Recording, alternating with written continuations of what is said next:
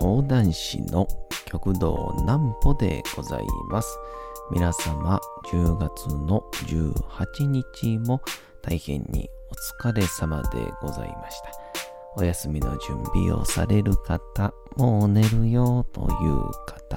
そんな方々の寝るおともに寝落ちをしていただこうという講談師旭堂南歩の南歩ちゃんのおやすみラジオ。このラジオは毎週月曜日のにじゅういちじから音声アプリサウンドクラウド、Spotify、Amazon Music、Podcast にて配信をされております。そして皆様からのお便りもお待ちしております。お便りは旭堂南歩公式ホームページのおやすみラジオ特設ページから送ることができます。内容は何でも結構です。ねえねえ聞いてよ南歩ちゃんから始まる皆様の日々の出来事や思っていることなどを送ってください。ご希望の方には南歩ちゃんグッズプレゼントいたしますので、住所お名前お忘れなくと、えー、いうことでございまして、えー、先週のじゅうがつじゅうごにちのお昼にですね、落語家の、えー、つゆの紫お姉さんが、えー、やっていらっしゃいます、えー、バンバンテレビ、バンバンラジオっていうですね、えー、兵庫県の当番地域ですね、当番の番でバンバンなんですけど、その当番地域でやってらっしゃる、えー、つゆの紫アカデミーという、えー、ラジオに、えー、出させていただきました、えー、お姉さんの意外と知らなかった経歴みたいなことも知れて、えー、大変ためになる回でございました、えー、そんなお話です。南歩ちゃんの明日は何の日。さて、明日がじゅうがつのじゅうくにちでございます、えー、いよいよじゅうがつもあととおか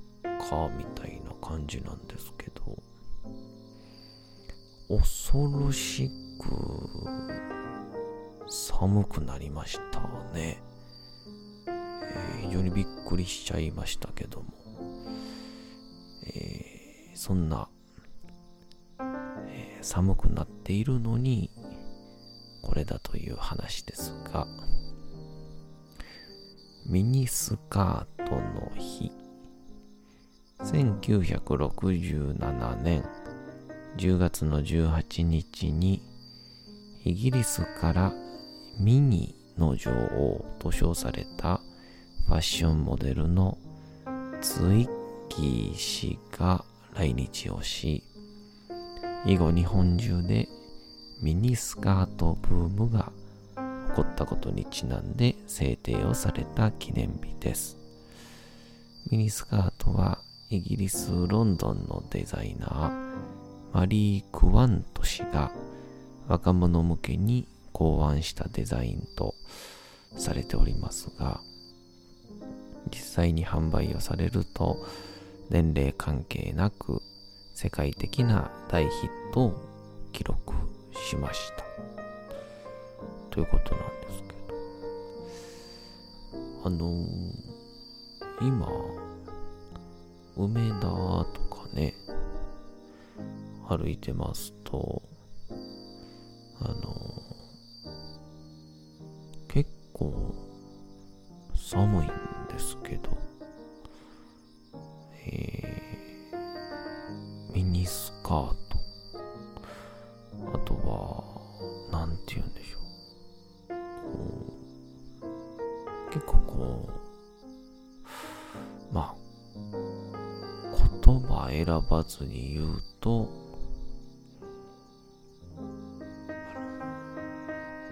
スケベな格好ですねしてる方が結構いまして、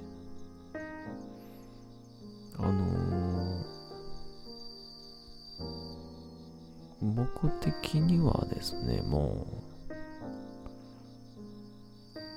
最高なんですけど、まあ、この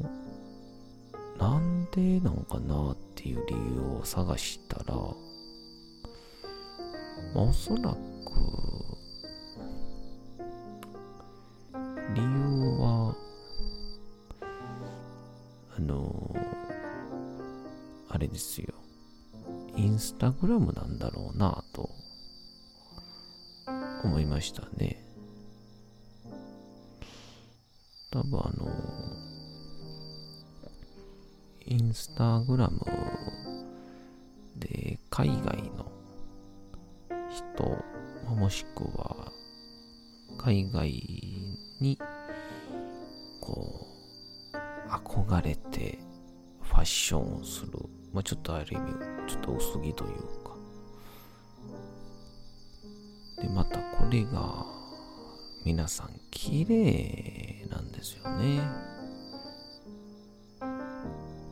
その流れで、まあ、多分皆さんそれに憧れてファッションするんでしょうけど、まあ、これがですね、漏れなくみんな綺麗なんですよ。なんか僕がもしあのなんていうんですかね、インスタグラムに載ってるかっこいい人を真似したら、うわあいつ影響されてんねんなってなるのに、街中を見てうわあいつインスタグラムに影響されてるなって思う人いないですね。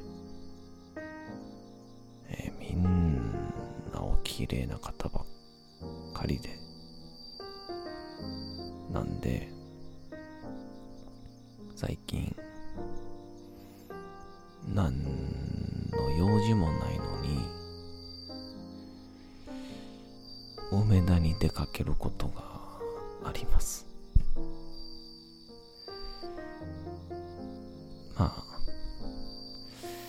そんな話はいいでしょう。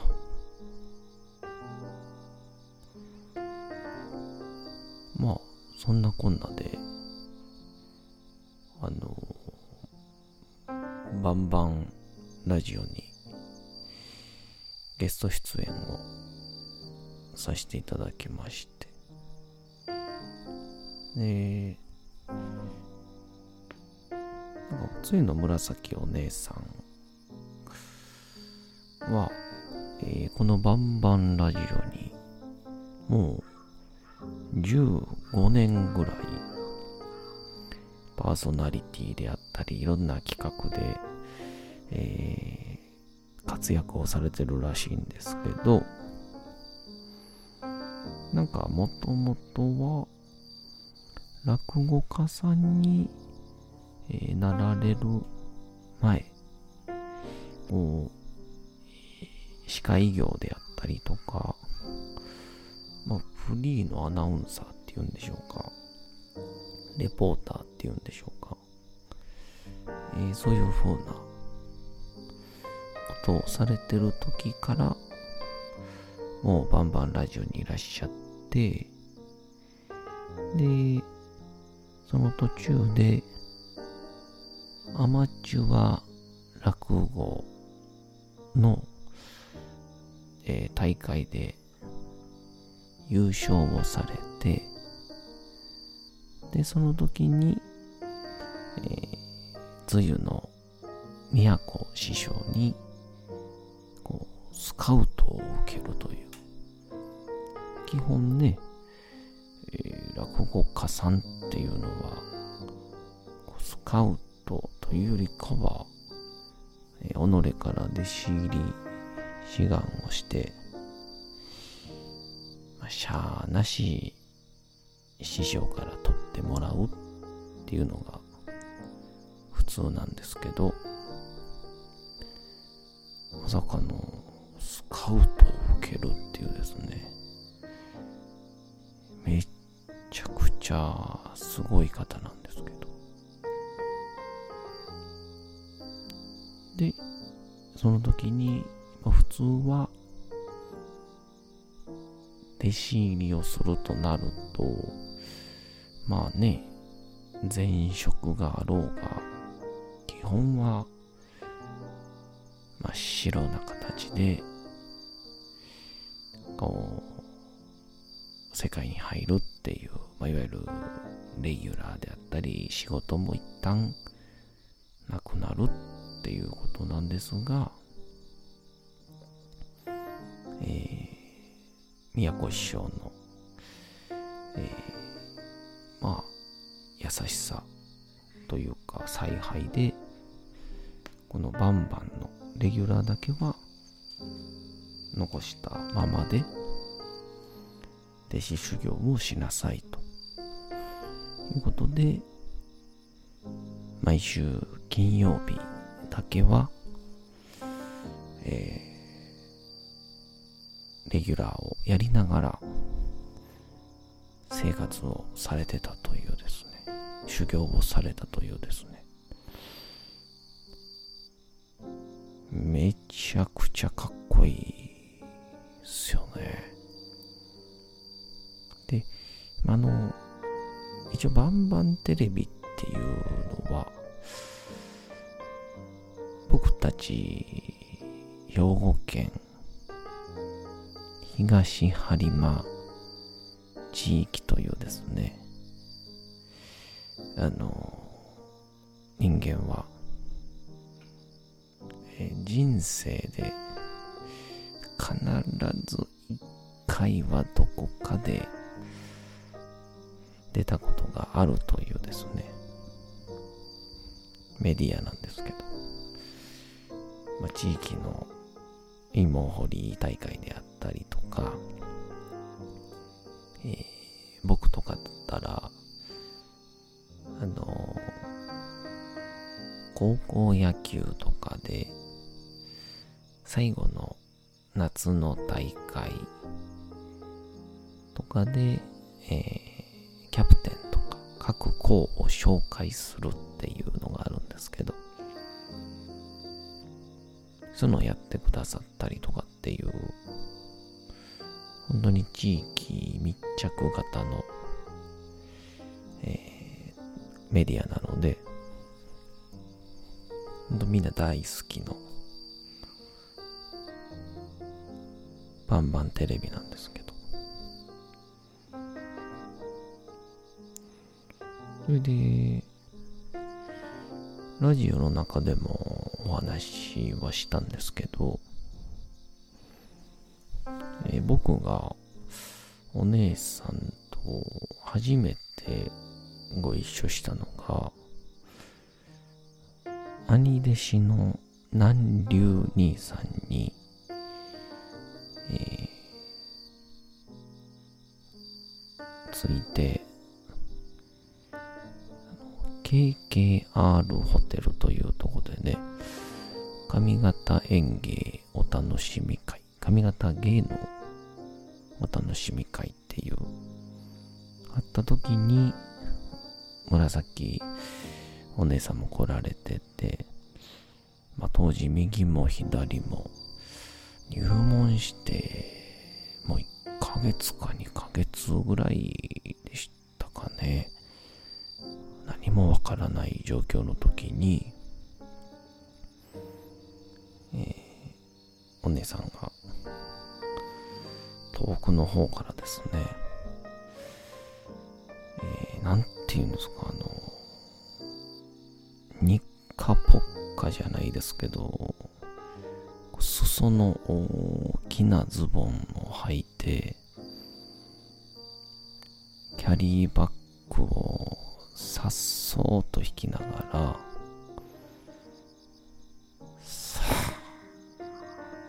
け現れまして、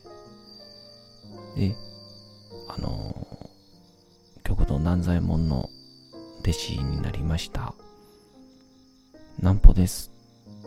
って言うと、はいよろしくみたい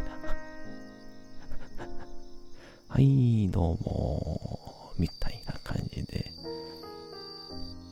さーっと入っていかれて、これね、普通だったらなんじゃこいつって思うんですけど、偉そうにみたいな。でもね、もうあまりにもその姿がもう様になりすぎて、もうかっこいいみたいな。でこういざいざこれで講座舞台が滑ってたら、ほーれ見たことかって思うんですけど、爆笑なんすよね。えー、まあすごいっすね。えー、プライベートと講座、講座が怖いから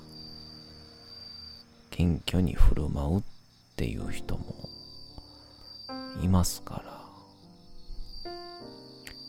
ら、僕みたいなやつは、はいまあそんな思いでも喋りつつ、まあお姉さんのラジオを冒頭からちょっと勉強させていただいたんですけど、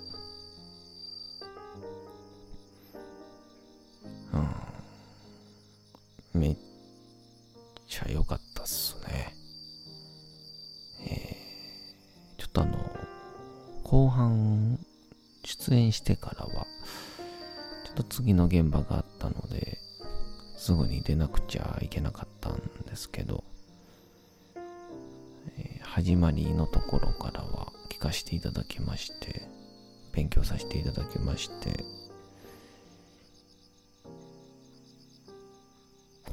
なんて言うんでしょう、このラジオ独特のトークの展開というか、一人で喋るって、まあ僕みたいにこんなね、なんて言うんでしょう、まあ、ある意味大人の関係ない趣味のラジオやったらいいんですけど、しっかりとお金の発生するたくさんの人が聞いている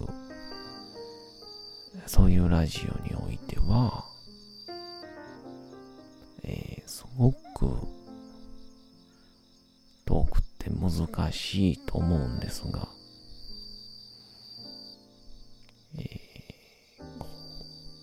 言うんでしょう、いい意味でも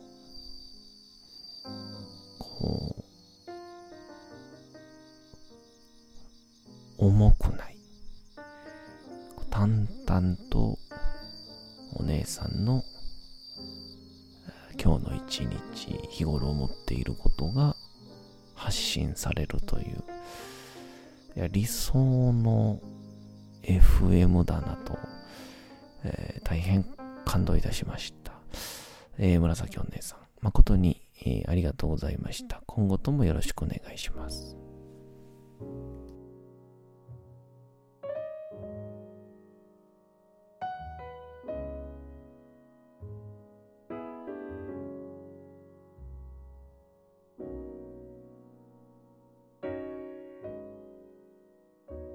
さて時刻はうとうと朗読会の時間となりました。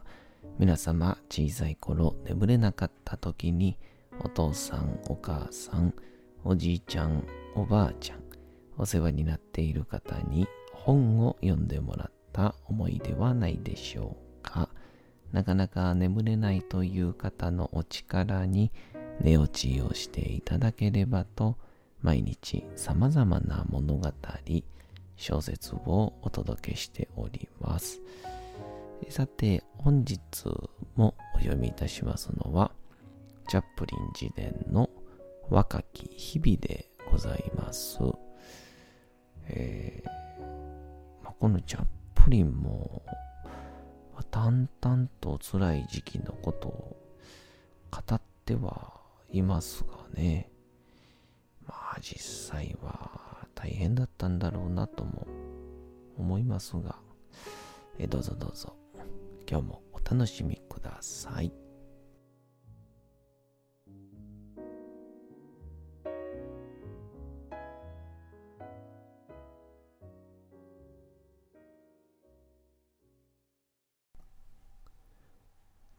チャップリン自伝若き日々。しばらくして宝石店から紳士が出てきて、ひどいロシアなまりでどれだけ長いこと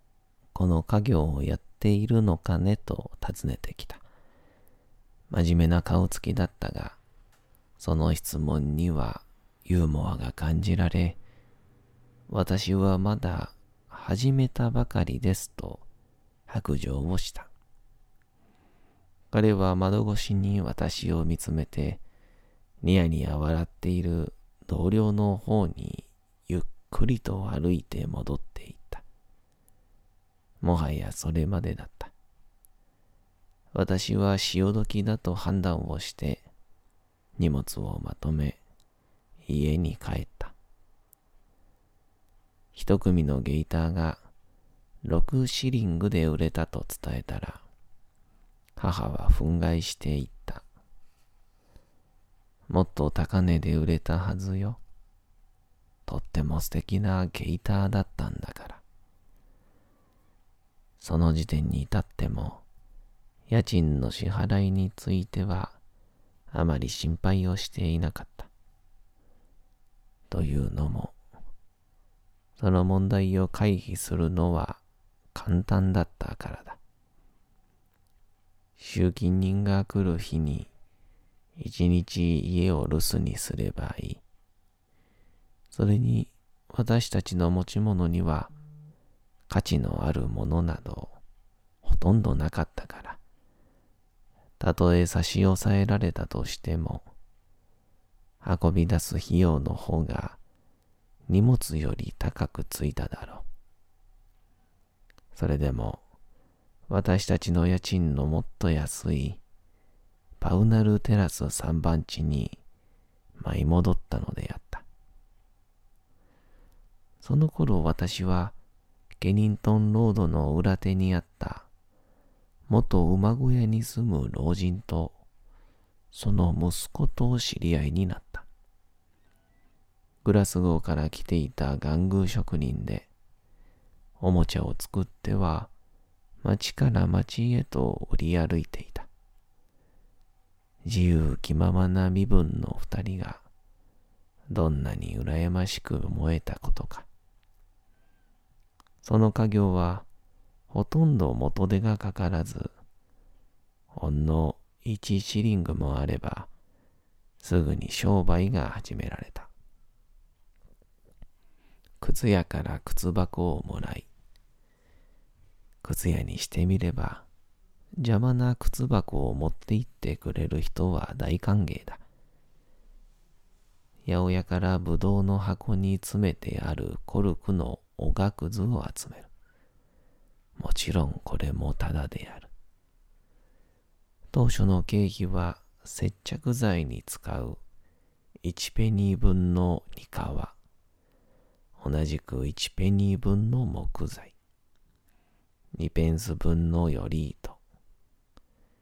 いちペニー分のクリスマス色の紙、そして各にペンスの色付き銀糸三巻だけ。一シリング弱の材料費でおもちゃの船をナダダースも作ることができて、それを一個一ペニーで売っていたのだ。